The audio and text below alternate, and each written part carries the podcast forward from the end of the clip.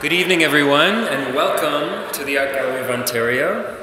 My name is Sean O'Neill. I'm the Director of Public Programs, and I welcome you here tonight acknowledging that we are on Mississauga territory, on land that has been home to the Anishinaabe, Haudenosaunee, and Wendat through time.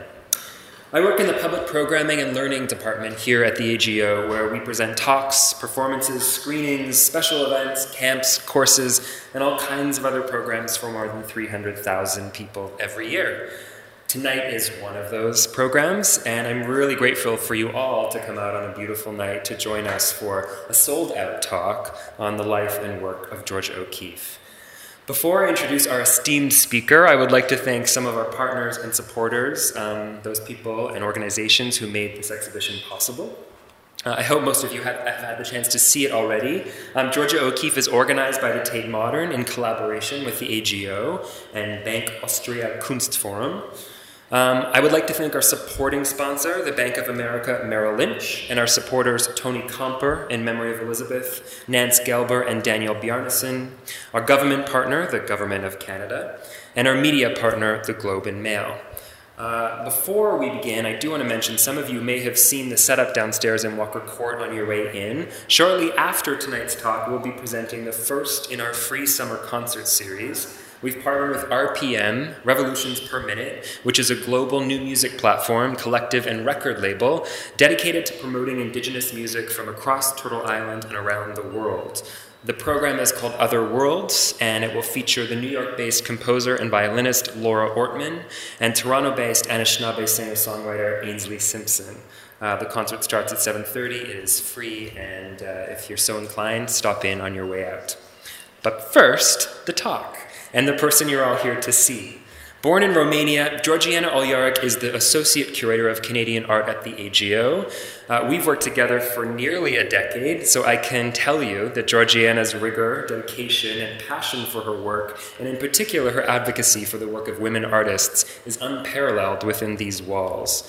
Uh, she is the coordinating curator of Georgia O'Keeffe at the AGO, and some of you may have seen some of her other recent exhibitions, including Picturing the Americas, landscape painting from Tierra del Fuego to the Arctic, introducing Suzy Lake, The Passion of Kathleen Munn, and Betty Goodwin work notes, just to name a few. And later this summer and fall, Georgiana will be at work again installing the shows Rita Letendre Fire and Light, which she is co curating with Wanda Nanibush and which opens in just a couple of weeks and Florine Stettheimer Painting Poetry, organized by the AGO and the Jewish Museum in New York, and that opens later this year. She's very busy. She's also the mother of two twin teenage boys. And please join me in welcoming Georgiana to the stage.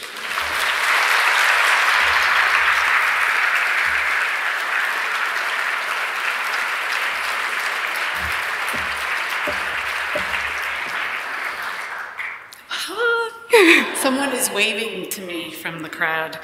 Um, thank you all for coming this evening. It really is an extraordinary moment to be together. I know you're all for, here for O'Keeffe, although I did see some Romanians in the crowd. So thank you for mulțumesc, bine ați let me start by saying that it has been uh, an extraordinary past few months. They've been profoundly inspiring. We began actually installing on April 3rd, and it happened to be somewhat of an anniversary. On April 3rd, 1917, exactly 100 years ago, it was when Georgia O'Keeffe first had her solo exhibition, her very first solo exhibition, open in New York at 291. And as we began with each crate that we opened, we were overwhelmed by a sense of tremendous beauty and profound intensity of a singular vision refined and expressed with such precision and originality, it is really difficult to contain um, the great honor it has been to bring this exhibition to the Art Gallery of Ontario. In Canada, and I would say uh, especially in English speaking Canada, we think we know O'Keeffe. Here, where her influence has reverberated over the century in the work of those early Canadian modernist artists who have cited her as a kindred spirit, and also in that of contemporary artists who have cited her as well as a great inspiration, and also as a result of um, her inclusion in a number of group exhibitions, uh, thematic exhibitions, not only at the AGO but across the country.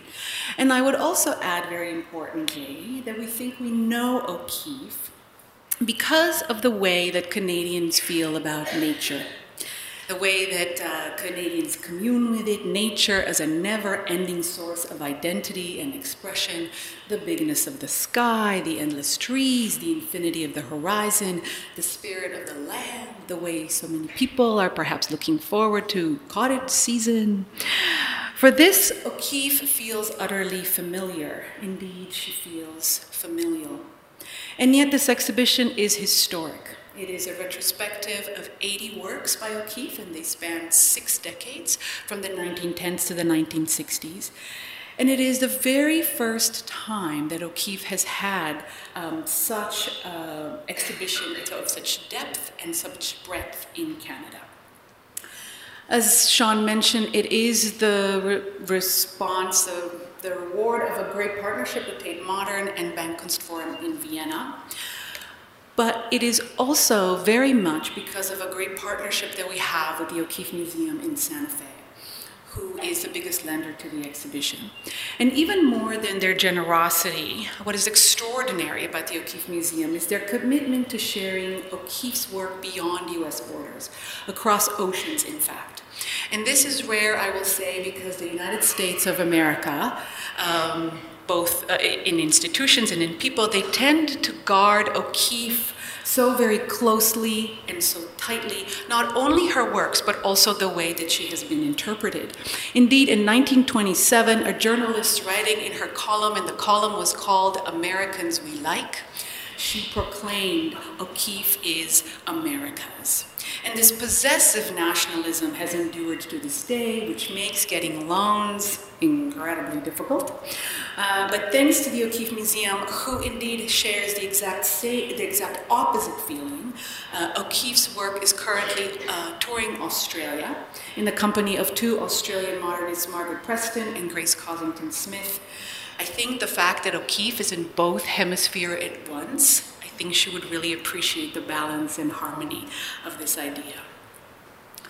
We think we know O'Keeffe because O'Keeffe is larger than life, and she has achieved this iconic status within her own lifetime, and in part because of the way in which she fashioned her own image once she moves to New Mexico.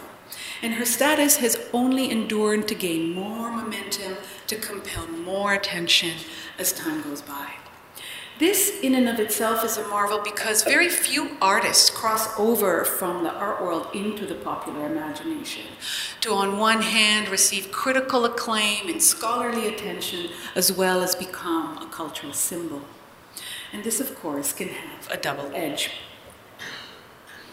So I'm showing you a screen grab from last fall during the US election. Uh, this is Samantha Bee full frontal, and you may be able to guess what she's talking about. Uh, last October, uh, if you remember, there was a video, a leaked video. Donald Trump uh, was discussing his attitude towards women, and what Samantha Bee decided to do is criticize the media for their unwillingness to say the word that Trump used. So instead, what she did, she created a monologue, a one minute long monologue, a string of euphemisms for all of the ways that I think invented ones, old ones, out of fashion ones, uh, in order to speak to this, to this word. It really was just a relentless barrage of words. And the accompanying visual, as you can see, is a George O'Keeffe painting uh, from the MFA Houston collection. And indeed, the painting and the artist need no identification because O'Keeffe's work is as iconic as it is a stereotype. Um, her, her, work has become shorthand in the popular imagination, a visual euphemism, if you like, and this is why the joke works. I also like to think that Samantha Bee full frontal writers are incredibly informed people who also know O'Keeffe's own personal reluctance to speak of her paintings this way, so it's even just that much more layered and inspired. This use of um, this image the image actually comes from here. I wanted to make sure that you knew where it comes from. It was circulating widely at the time uh, because it is from the opening of the O'Keeffe exhibition at Tate last July, and this image was part of the press package. This kind of familiarity that um, she has can have an undesired effect on the work of an artist. As art historian Griselda Pollock writes in her essay on O'Keeffe for the publication, it is a kind of overexposure that can make the art almost invisible. But it is the rare artist who achieves this kind of fame, this kind of play in the popular imagination. And it is an even rarer occurrence, and I think O'Keeffe would really not like me talking about it this way, but it is true for being an artist who is a woman. And it is not unimportant because it also contributes to the tendency to sensationalize O'Keeffe's story and focus on the details of her personal life while the artistic achievements are secondary, at least in the headlines. And O'Keeffe sensed this when she said, Men put me down as the best woman painter and insisted I am one of the best painters. I'm showing you this review, this again as a review of the exhibition at Tate Modern. Um, I'm showing it to you because of the bias towards the scandalous, although maybe that has to do with the British press as well.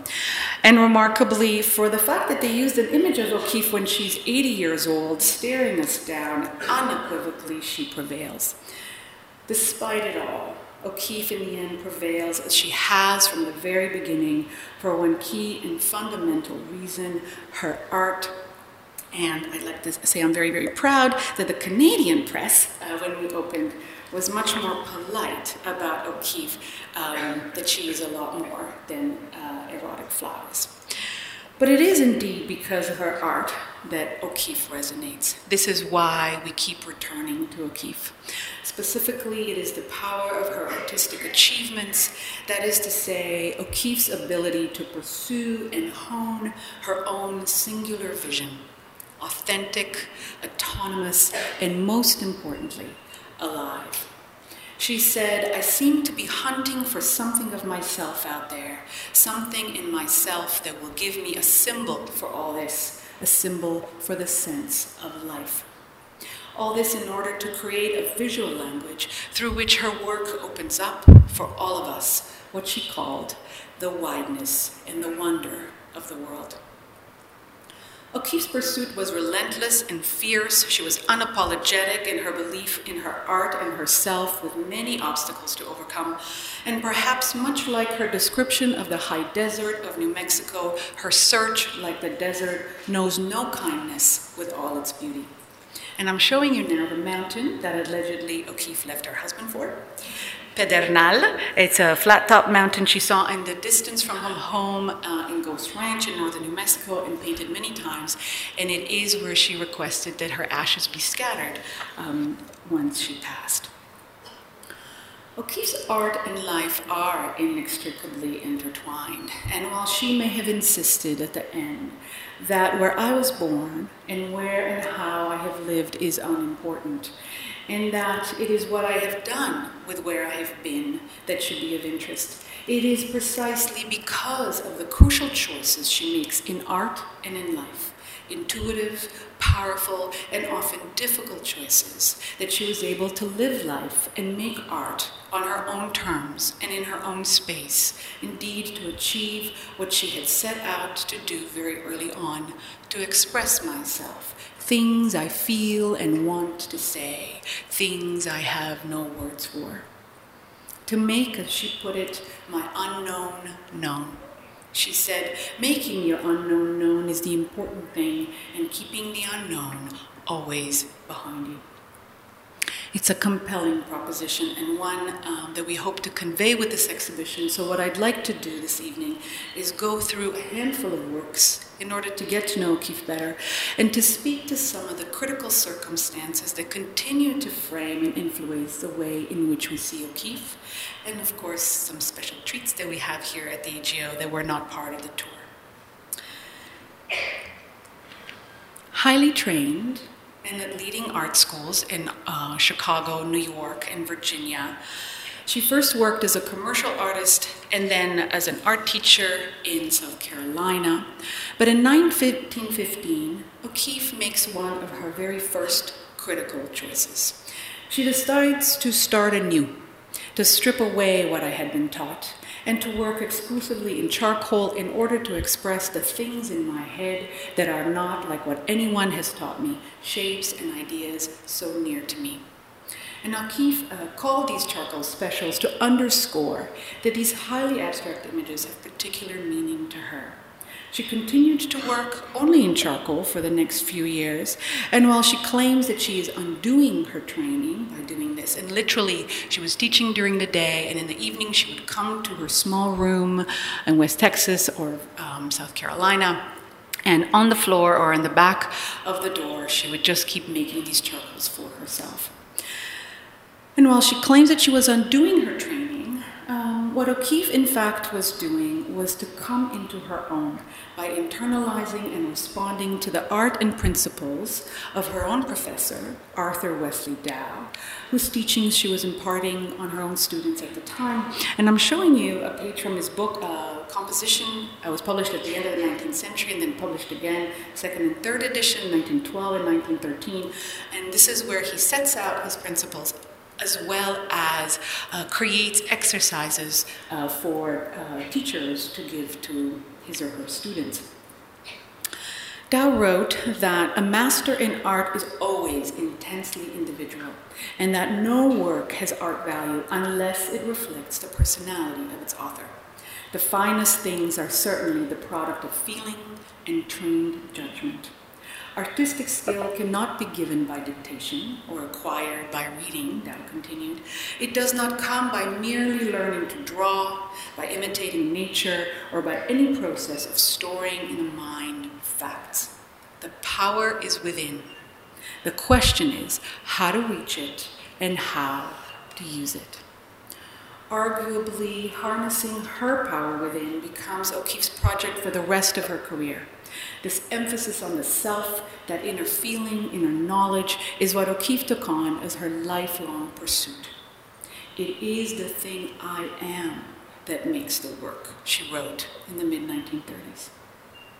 In 1915, she was so exhilarated by the charcoals that she was making, she sent them to Anita Pollitzer, who was a friend and also a photographer, a choice that really altered the course of her life and launched her career because it was based exclusively on these charcoals, these very early charcoals that uh, Pollitzer, with not exactly O'Keeffe's permission, uh, gives them, actually shows them to Alfred Stieglitz. And it is really exclusively based on the strength of the work.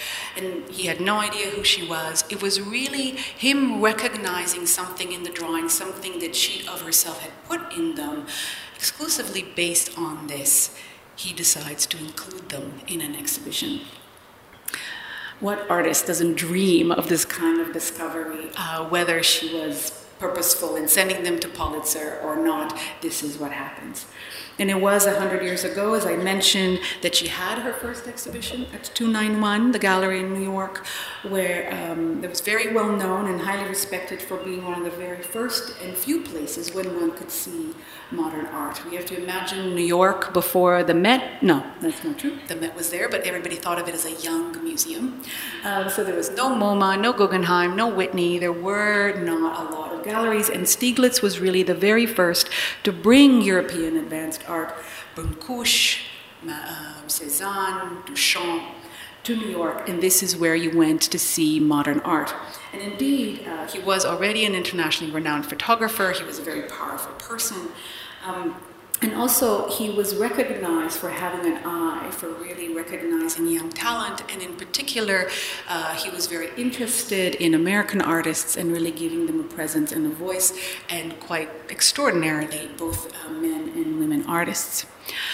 O'Keeffe was born in 1887 on a dairy farm near Sun Prairie, Wisconsin. She was the second of seven children in a Dutch Irish uh, and she was 29 years old when the exhibition opened.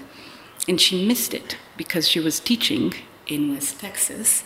So when she arrives in New York in May 1917, Stieglitz actually reinstalls it for her. And what you see uh, is a photograph of, the, uh, of her very first exhibition. Um, it was really in, in this moment when Stieglitz and O'Keeffe meet that their creative and personal relationship begin and her artistic career is launched. It is also when he begins to take photographs of her, and that very first photograph I show you is from this very first encounter. Um, and he ends up taking 350 photographs of her over their time together. And I know that 350 photographs these days is nothing. Um, but for Stieglitz, and of course, these are meticulously uh, taken photographs and printed and so on, they're extraordinarily valuable things. O'Keeffe moves to New York uh, in the summer of 1918 and she begins at last to paint in oil in color. As she says, I paint because color is a significant language to me, once more revealing her search for self expression through abstract composition. And in these large paintings, she is interested in music, preoccupation with the void, seeking a harmony and a balance of space in framing infinity, the way that the folds of color appear to both contain and create the ovoid space of blue and green. Rooted in her experiences in the natural world, these are sensual works. They are the way O'Keeffe experiences the world fully through all her senses sight and touch and sound, through the color vibrations. To her, this abstract composition, um, and it is still one of the most important early works that is still in private hands, reflects sound waves, the undulating forms evoking the notes of a musical composition. But it is not meant to be a literal translation of sound into color, but rather to evoke an all encompassing feeling, the way that music moves and stirs emotion in the listener. And in this way, it is an encounter and an exchange. Stieglitz and the critics' interpretation tended toward a much more Freudian reading, spoke about her creativity located in her womb and the attendant repressed and expressed sexual desires of being a woman.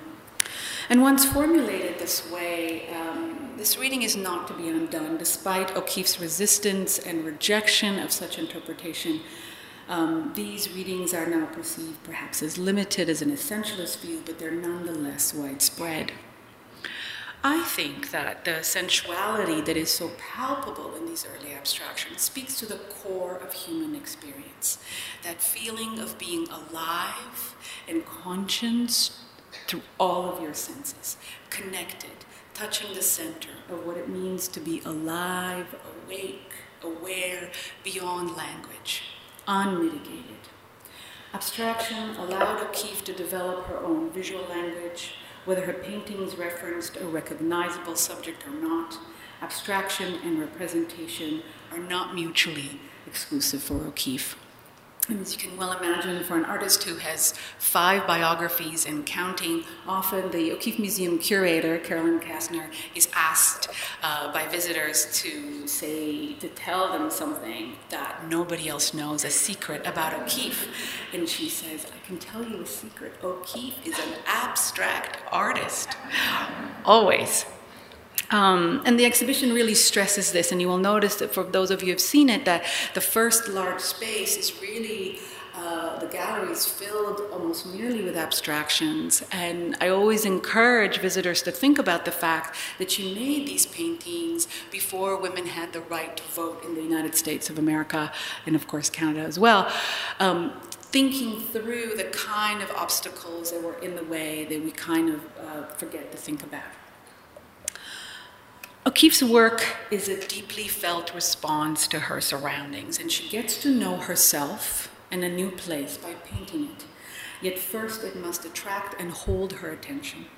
O'Keeffe responds to New York City, the view out of her apartment window on the 30th floor of the Shelton Hotel, as a challenge, a kind of witty and willful act to take on a subject that she was told was an impossible idea, that even the men hadn't done too well with it. And here again, we can see how O'Keeffe is making her own Dow's principles of composition. That what is fundamental is that there must be a thorough grounding in the elementary relations of space cutting in simple massing of dark and light. Space cutting is such a powerful phrase, and I urge you to walk around the exhibition and take note how nearly in all of her paintings O'Keeffe cuts space. In that early charcoal, you will recall those vertical lines and then the way in which she framed the void. Um, she collapses space and cuts into it. And here in this uh, painting of New York, she divides the canvas on a diagonal using contrast of dark and light, color and geometry. It is the specter of the city at night, the lit avenue and the dark skyscraper emerging as though floating. The other thing to note in this canvas is this elongated proportion that persists in her career. It's long and narrow, sometimes it's tall and sometimes it's wide. And this relationship uh, appealed to O'Keeffe and she returned to it again and again. And again, it can be traced back to Dow and um, his reverence for Japanese painting and screens and scroll painting. O'Keeffe's interest in architecture is not temporary. The subject of buildings and dwellings preoccupies her also in New Mexico and until very late in her career. She lives in New York with Stieglitz. They marry in 1924, but begins to spend long summers at Lake George at the Stieglitz summer property. That is a period that's little studied until recently because she famously said that she hated the green and she hated all the people that came visiting. But in fact, um, it is at Lake George that she begins to formulate the next set of critical choices that shape the second half of her career. And uh, this is a painting of maple tree at Lake George. Uh, and it really is her response to nature and land above all that captivates. And she's best known for taking on subject matter like this tree and making it truly her own. Once more, you can see how she divides space, cutting it in a way that really should not work, so very symmetrically and vertically in half. And yet the composition has such balance and harmony and is so dynamic. She knows, as Dow says, how to fill space in a beautiful way. It is also at Lake George that she has a garden and grows petunias, and these are the very first flowers that she paints that lead to her iconic callas and irises and poppies, and of course, the jimson weed. I think O'Keeffe's paintings of flowers are the most difficult for us to really see, to know what to make of them, to see them free of the burden of how they've been valued and commodified. And of course, this one uh, set a record at auction in 2014, once more catapulting O'Keeffe from the art world into the culture at large. We have to work really hard to negotiate our way beyond what all these paintings have been laden with, including O'Keeffe's own sustained resistance throughout her career to an erotically evocative reading. And I cannot tell you how many people come up to me and tell me they are vaginas. I cannot tell you. so there's the debate. In any case, um, these paintings offer that most elusive of artistic achievements. It is an image that is at once profound in its aesthetic simplicity and compelling in its ordinariness. And it is predicated, as O'Keeffe insists, on taking time to see. Nobody sees a flower really, it is so small, we haven't time. And to see takes time. So I said to myself, I'll paint what I see, what the flower is to me. And yet, there is so much to say formally about the painting, about its monumental scale, the magnification and the cropping, obviously, the influence of photography on O'Keeffe, the brutal frontality of it. It's formal, it's cool, it's distant. And these are powerful artistic gestures. And of course, to not forget the sheer reality that nature is fecund and to remember that this is part of being alive and aware and awake. And I will argue that this is a kind of arousal. Ultimately, words fail to convey what it feels like to stand in front of it, to really take time to see, as O'Keeffe invites us to do. And these are two things that we are really bad at these days, I would say, seeing and taking time. And this was even her complaint in her own time when she was painting them, but I think now more than ever. There's actually an art historian at Harvard, and part of her teaching first class of art history, she makes all of her students select a painting that's uh, in the Boston area museum, and she makes them sit in front of it for three hours taking notes of everything as the painting very slowly reveals itself to the student. And she writes about this. She writes about how even a painting that she thought she knew so well, going through this exercise, uh, she understood the painting so much more. So much more. There were things that, in fact, she never took time to see.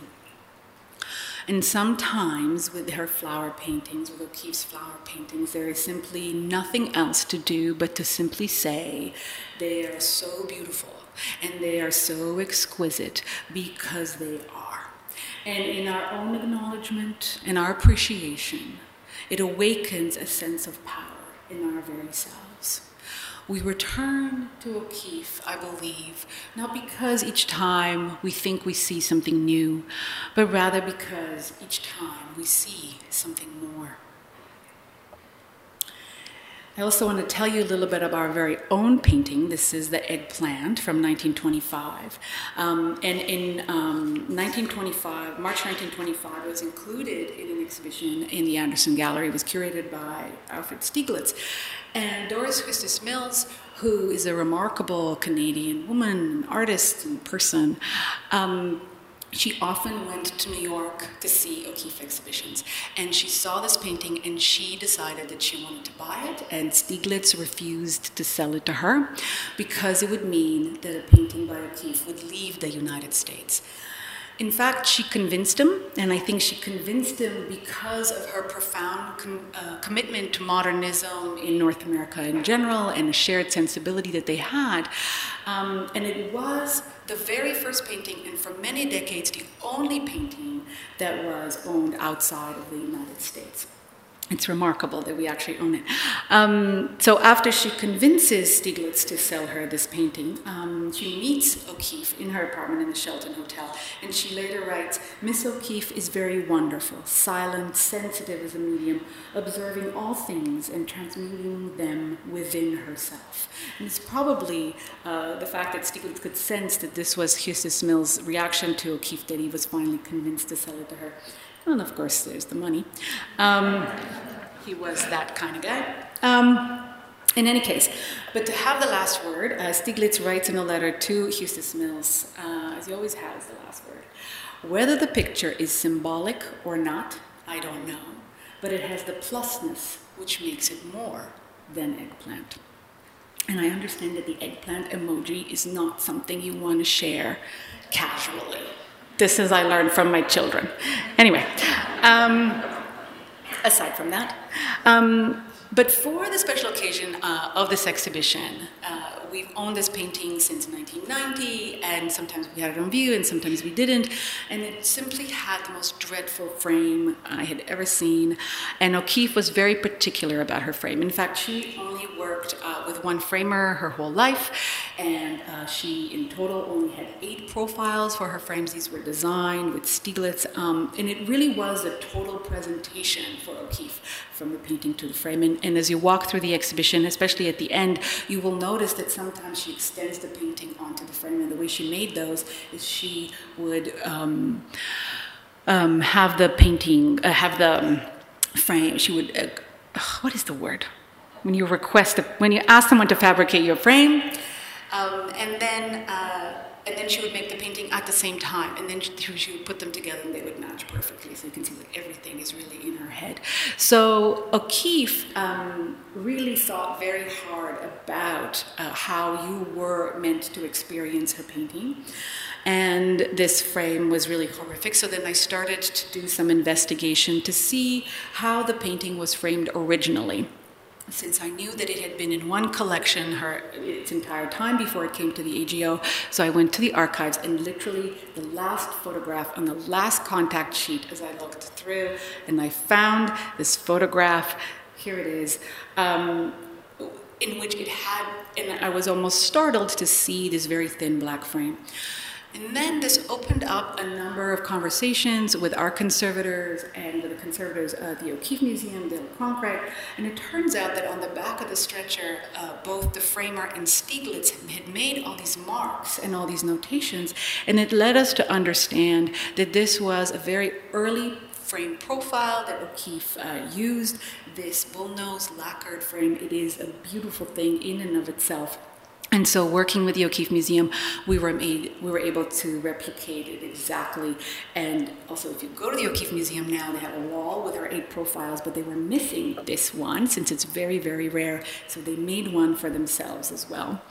And it is true, and you can see this is the painting as our conservators took it out of its old frame and put it in its new frame. Um, it really is, uh, it really sings. It really is, you understand what O'Keeffe was actually trying to do.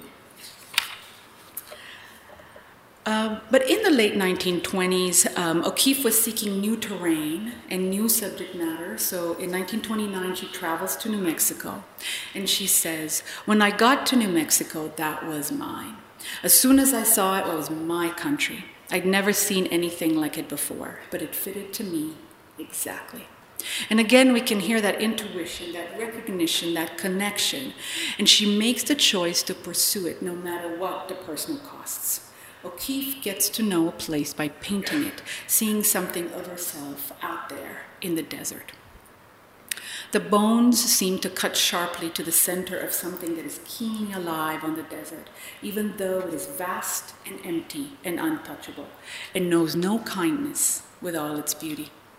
She collected bones, but she also collected these uh, handmade cloth flowers that were made by Spanish women for funerals. And this painting is the very first time that she paints it to scale. And I show you this painting specifically because I'm super extra proud that it is here at the AGO. It was not part of the Tate or the Vienna installation. And I wanted it specifically, as you will see on the wall that it is, and you can see how she actually takes the skull and she formally treats it three different ways, but also because she tells quite a profound, simple story about this painting and how it came to be. She was looking at the bones, she was looking at the flowers, and someone came to the door and she just sticks the flower into the skull uh, and walks to answer the door. And then when she returns, she realizes what she has happened. She realizes the composition and this intuition, this recognition, and this connection. She knows that she has to make this painting. These and I also love the way in which she takes kind of new subject matter and old subject matter and tries uh, to create something new. And I want to talk to you very briefly about this painting, even though it is not in the exhibition. It's called Manhattan, and right now um, it is at the Brooklyn Museum. It's part of O'Keeffe's other major retrospective. So this is an artist who can have two and a half major retrospectives around the globe and still maintain and, and um, hold her own. It is really quite remarkable. Um, but again, I wanted uh, to just quickly talk about this picture um, because, again, she takes the city of Manhattan and turns it into this totemic cubist collage of bright pink and red and mauve and blue and black and white skyscrapers, and it fills the vertical composition. Again, you can see that proportion, that elongated uh, scale that she has. These buildings appear to thrust beyond the edges of the canvas. She exaggerate their scale, not only through the high vantage perspective combined with this tightened viewpoint, but also poignantly and unexpectedly by including these three blossoms that serenely float parallel to the surface of the painting around the massive central white block. O'Keeffe's blue, pink, and red decorative flowers at once magnify and irritate the ascribed muscularity of Manhattan's jagged, bulky skyline. She makes it her own. And I think it, and you get a sense of the scale. This is the painting of Brooklyn.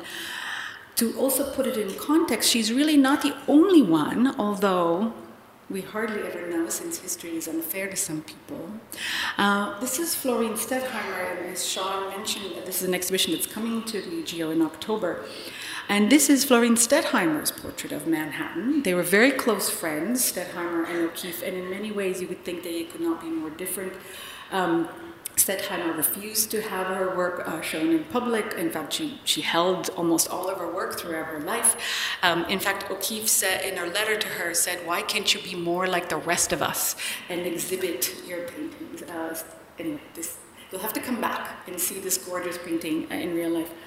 Um, but you can see at the back that's Radio City Hall that has just been built, and the Statue of Liberty, and the Chrysler Building, and Alwyn Court. And Alwyn Court um, is where the Stettheimers live with her mother and her sisters, and you can see populating this painting. And of course, you cannot miss the large floating flowers. But in this family portrait, the pictorial relationship between the view of the city and the flowers, you could say, is the reverse of O'Keeffe's Manhattan. These flowers are monumental while the city's delicately painted scenery. Stettheimer's New York skyline is subservient backdrop to her Baroque blossoms, heavy with supersaturated colors.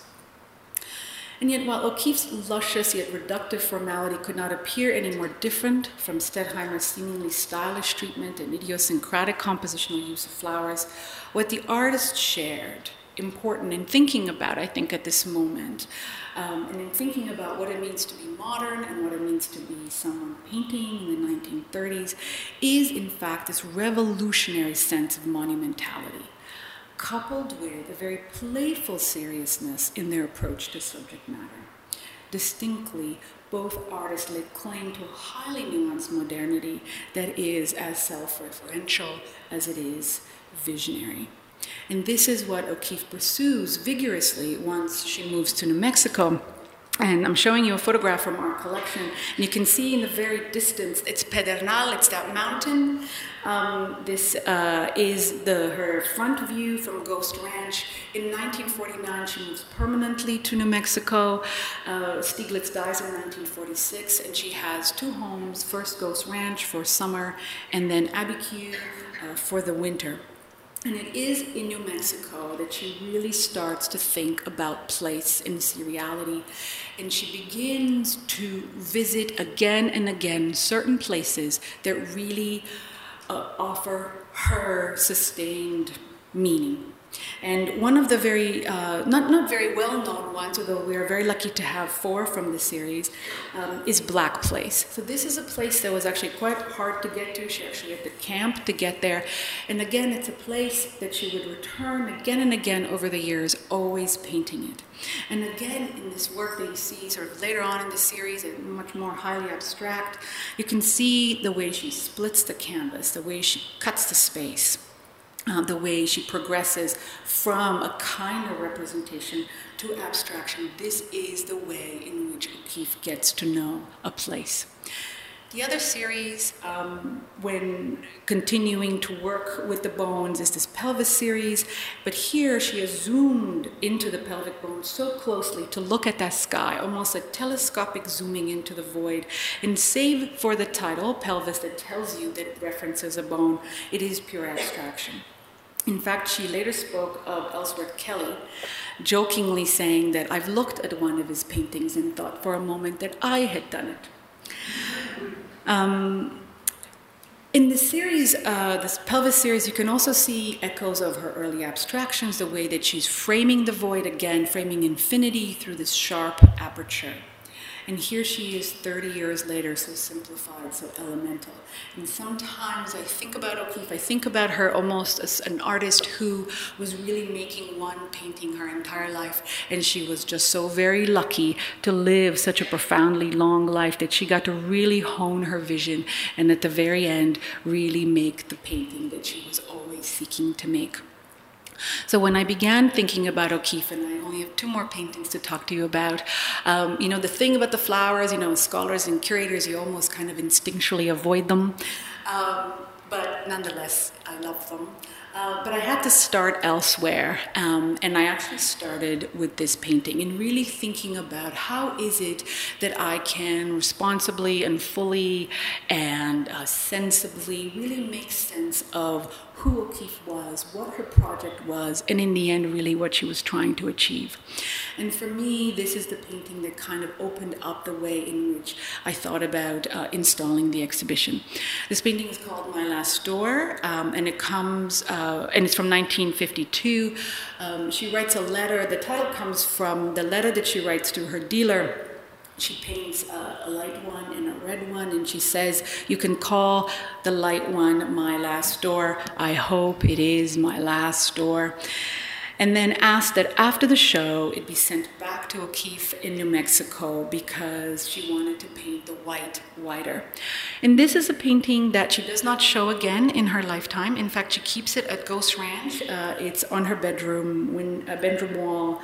Um, and I think it's actually quite fascinating that it is a you will see a painting of Abiquiu that she holds with her at Ghost Ranch. Um, it really represents her sense of home, and I find this profoundly interesting. The door I was just mentioning is actually the door to the closed patio at Abiquiu. um, as I mentioned, her fall and winter home after 1949. And she repeats uh, many, many, many times that this door was the reason she bought the property. She had to have it. The wall with a door in it was something I had to have. In fact, she sees it in 1936 and really takes her 10 years. So, this was a woman that when you met her and she wanted something, there was no way that she wasn't going to get it. And in fact, curators uh, talked about what it was like to work with O'Keeffe, and they said it was really quite easy. You just did everything that she said, and everything was really going to work out. Um, but it really was sort of th- this painting that convinced me that how she lived and where she lived is important. That these are crucial choices that she makes. They are intuitive, they are powerful to her. She pursues, she pursues them. And what she does with where and how is indeed key. Because that quote about the wall with the door in it, I had to have it, ends with, and was painted many times. This painting is a series, um, is from a series of 20 or so related works from 1946 to 1960, and we actually have four in the exhibition. Again, as I mentioned, it speaks to me to a number of key elements about O'Keeffe, kind of that offered for me a way in, and that is that painting is a struggle that sustains her. That through painting, she responds to the creative stimulation and frustration she conjures up for herself. As O'Keeffe said of the wall with the door in it, I'm always trying to paint that door. I never quite get it. It's a curse, the way I feel I must continually go on with that door. She had to continually go on that door, not because she lived with it, but because it kept her engaged and fascinated. The ever changing light and the ever changing weather offered limitless ways for her to perceive it. The wall with a door in it was an ongoing, active problem to be addressed. If you have an empty wall, you can think on it better. I like a space to think in if you can call what I do thinking, she said. It is also that it's sort of this pictorial tension that interests her. This is another thing I got from this painting these binary planes of black and white. They offer at once an absence of space and a view into infinity. And it is a compelling totality of meaning and existence. The Patio Door series re emphasized to me this, the kind of painter that she was, that O'Keeffe sought her way through perception, not through logic. She returns to her subject in a nonlinear way. She returns again and again, as though always renewed, seeing deeper, seeing more clearly, and in this way it is never done. And as I've said, always, always, always, it is about form and color and composition to fill space in a beautiful way, and this was her lifelong pursuit. This is a painting she makes when she's 64 years old, and I find that uh, late work, as it's sometimes called with artists, can be some of the most revealing work because it really meant that an artist has been able, like I said, to really hone the vision. I'm going to show you the last painting. I think of it as the last painting in the show. This is a painting she makes when she's 75 years old, and you can see both in its scale and the way that it is composed that it really harps back to those early charcoal in both in its size and its simplicity. And again, she cuts the space, she cuts the canvas with this calligraphic line. As she said, it is only by selection, by elimination, and by emphasis that we get to the real meaning of things. In 1916, in one of her very first letters to Stieglitz, she asks him to tell her what he saw in her charcoals that very first time when he saw her and knew nothing about her, because she said, I make them just to express myself. Things I feel and want to say haven't words for. I wonder if I got over to anyone what I want to say. And I argue that by 1963, in this painting, there's absolutely no reason to doubt that indeed she does. This painting is the view that she saw each morning from her bedroom window at Abiquiu. This is the road that takes her from Abiquiu to Espanola to Santa Fe to the rest of the world. This is the, word, the road that opens up the world. With one line, she splits the canvas. With one line, she creates the world. We return to O'Keeffe because to stand in front of one of our works is to be as close as we can ever get to the creative act, that transformative act from within for which there are no words, that act which makes her unknown known. Thank you. Uh, thank you, Georgiana, for. Let's look at some art. Yes, okay, No. good. Uh, for that extraordinary talk and for your passion and for your knowledge and for sharing it with us tonight. We do have some time for some questions, so I'm on this side and Linda over there is on the other side. Just raise your hand and please do wait for the microphone because we'll put this on our podcast channel for people who couldn't get tickets later on. Um, I see a question right in the front, so Right in front. 1939, she takes a uh, cruise to Hawaii. She experiences space unlike New Mexico, un- unlike uh, York Beach, Maine, unlike where she grew up. She winds up in that 10 week trip in Hawaii at Iao Valley, where she paints three watercolors and one sketch that are quite descriptive. And then she goes on to paint what she calls Iao Valley 3. That's the fifth one. And that is so unlike where the others, the first were descriptive. This was evocative, suggestive. What happened to her on that cruise? What happened to her at Iao Valley? Well, and this, you know, thank you for that. And it is true. Uh, she goes to Hawaii. Actually, uh, she's invited by Dole Company uh, to make uh, paintings of pineapples uh, for an advertising campaign. And she actually goes uh, also with Ansel Adams.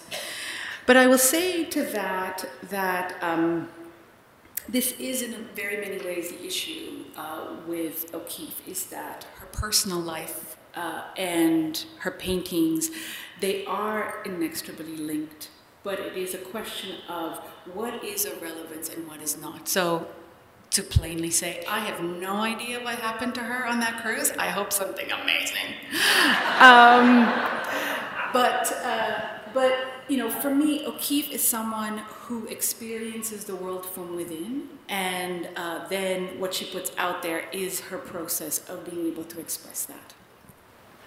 Uh, Georgiana, I'm very curious as to whether or not there is an answer to this. Um, how much, uh, and it's this slide exactly that I wanted to see up here, so I'm glad it's there. How much of the way in which she paints is attributable to synesthesia? So uh, it was something that really fascinated her, uh, and it was something that was very much in the air. This idea um, of synesthesia being a condition where sounds create either colors or shapes in your mind, um, and um, in fact, there were synesthesia machines and so on. Um, and it had to do with the way in which one can translate one sense to the other. I think it had a lot more to do, for her anyway, in particular, I think, the way in which uh, music is the most abstract of the arts and um, the way in which you, um, sort of music enhanced her experience, her sensual experience of the world. So I think it had to do a lot with that, with that kind of uh, experience of music, which was so important to her. One of the things that she does in uh, Texas is not only does she begin to make these charcoals on the floor and on the back of the wall, on the back of the door, but she also teaches herself how to play the violin. So, you know, and she was a, a trained musician. So, this is somebody who's really interested fully in um, experiencing the world through all her senses. And as I said, so this is how I make sense of that kind of sensuality that exists, that it's, it's being fully awake in the world. Hi. I found what I thought was really interesting is in none of her work could I see a signature. I didn't see, and usually you see that. So I was curious what you thought about that. Well, apparently, famously, she said that she doesn't sign her work because people should just recognize it as hers. there was that. Um, I also uh, think that you know, fundamentally, she's a formalist, right? So every mark, every detail, everything is very, very precise. So when she's thinking about um, the painting plane and she's thinking about space, and, you know, especially in that Manhattan painting, I love that painting, the way those flowers just kind of float, um, that a signature would actually visually interrupt the painting. So, uh, it, and, and it's actually very strange to see abstract works uh, where you know the artist signs it although it is not uncommon. But i think you know she had a way with words and always and she, because she also lived such a long time and was highly recorded um, she said a funny thing. But i think it has more to do with the fact that it would interrupt the sort of the profound um, totality of experience that you would have when you stand in front of her work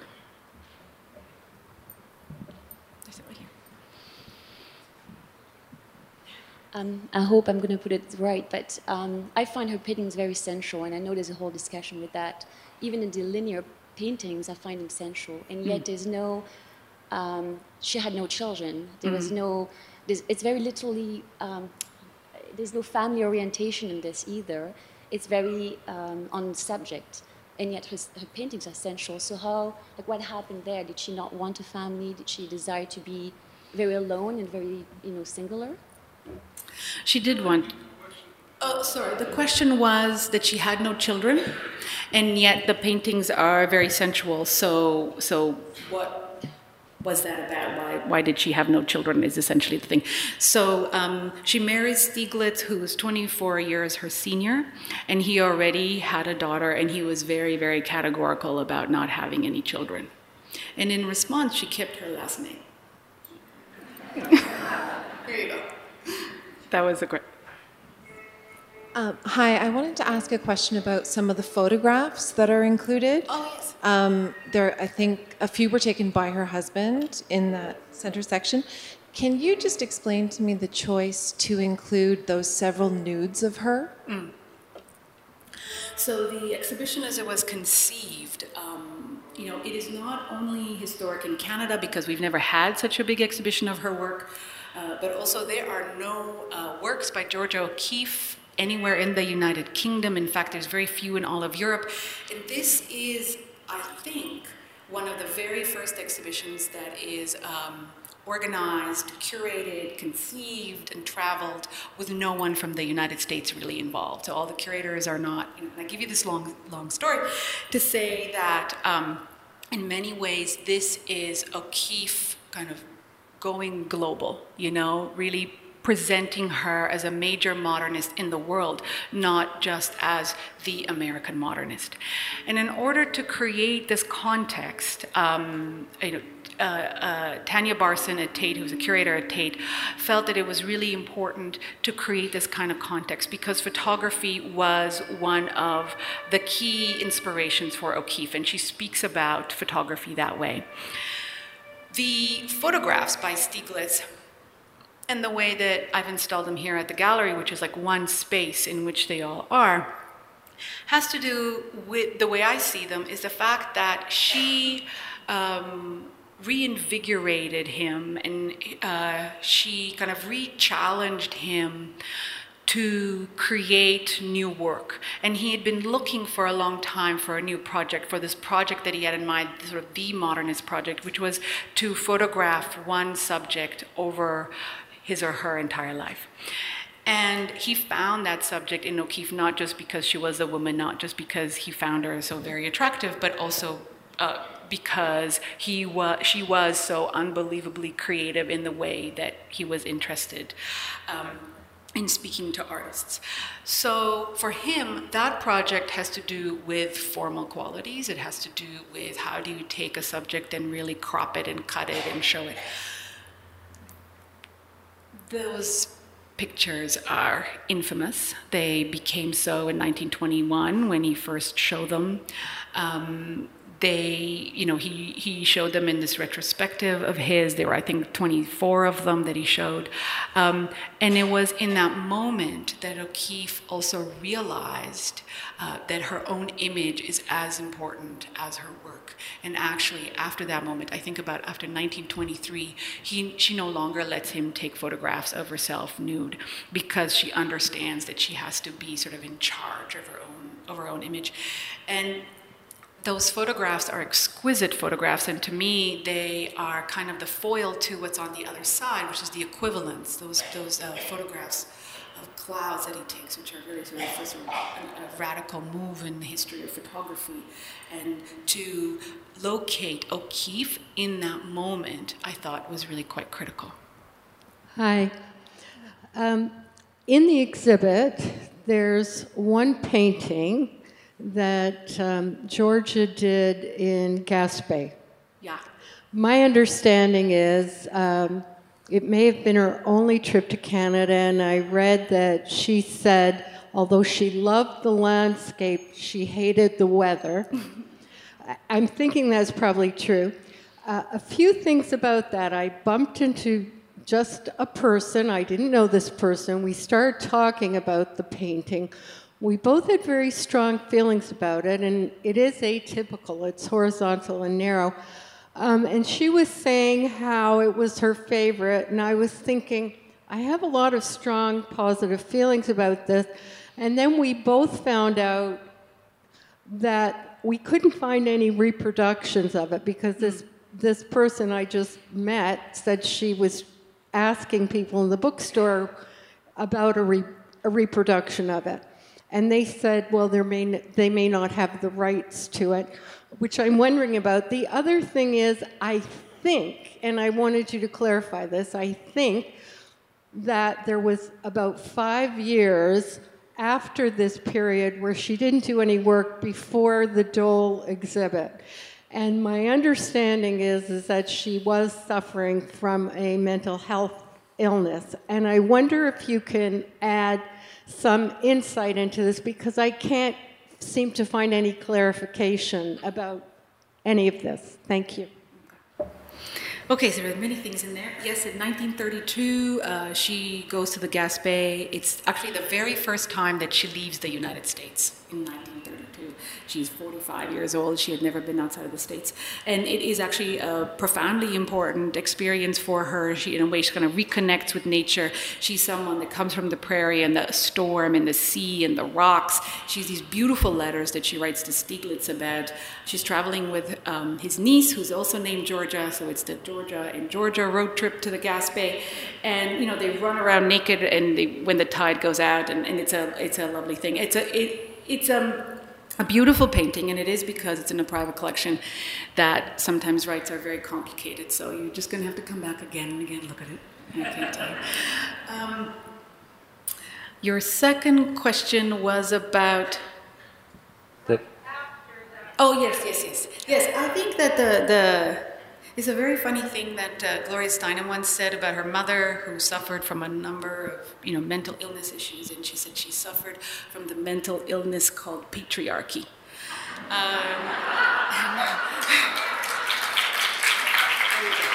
um, and there are many, many books. It's true, she stopped painting for an entire year, um, and it was very difficult for her. And so what I will do is I will simply recommend to you uh, that you um, look at Sarah Greenough's book, it's volume one. There are letters of Stieglitz and O'Keeffe, and you can see in the, the, the in, because what I like to do is just go back straight to the artist, and if you read her letters from that period, then you will understand. There may have been cheating involved, is all. And I think we have time for. you know what I mean? Okay. For one last question. Uh, thank you very much. It was a really interesting uh, talk. And actually, I wanted to ask you uh, I think Georgia O'Keeffe's really admired because she seems like such an independent, strong woman.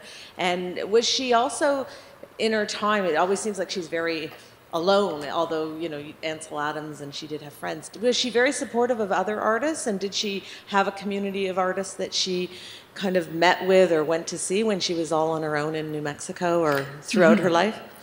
Absolutely. And I think that our idea that O'Keeffe is this lone woman, that she sprung out of the Wisconsin landscape the way that Stieglitz wanted to have done, uh, is a construction. And it's something that she really builds on when she's in New Mexico, the way people photograph her, the way she really is sort of the stark, small, dark, monumental figure against the landscape. But it is not true. She was very social, she was very affable, she had a great sense of humor. And she was indeed friends with many, many artists. Um, I don't know if you've been to Santa Fe. You should go. You should go to her homes. You should go stand where she stood. It's actually tra- uh, uh, transformative. We have to imagine Santa Fe as a place where Agnes Martin and Georgia O'Keeffe were at the same time, and they were friends. And they would, you know, Agnes Martin writes about staying over at O'Keeffe's house uh, in the room with the John Marin, who also a very good friend of O'Keeffe's, and that everything in the room matched John Marin painting on the wall. Um, and I will say, and we'll end to this because I think it's, it's it, for me, it was very profound when I read it. Um, Kusama, Ya- Yayoi Kusama, who we're going to have a show in the fall, um, was a young artist from Japan who moves to the United States. I think she lives in Seattle at the time. And she writes a letter to O'Keeffe and she says, What should I do? I'm an artist. I want to be an artist. What do you think I should do? And O'Keeffe writes back, as she did. She often did. She would respond. She just didn't like it when people showed up at her house uninvited. She really, nobody likes that. Anyway, um, and she writes to Kusama that if you want to be an artist, you know, to really kind of get started, you need to move to New York. And this is what Kusama does in the early 1960s. She moves to New York, and then sort of her career uh, flourishes after that. But in her autobiography, Kusama writes that one day, uninvited, George O'Keeffe calls her up and says, I'm just down the street, I'm going to come and visit you. And so uh, she does. Ten minutes later, there's George O'Keeffe in your house. Um, and what Kusama writes that I thought was, was really revealing is that she saw in O'Keeffe uh, the profound and proud loneliness of being a great artist. And I think that in many ways that is what it means to have such a singular vision, such an inner vision, um, that in fact it can be quite lonely in there. Thank you.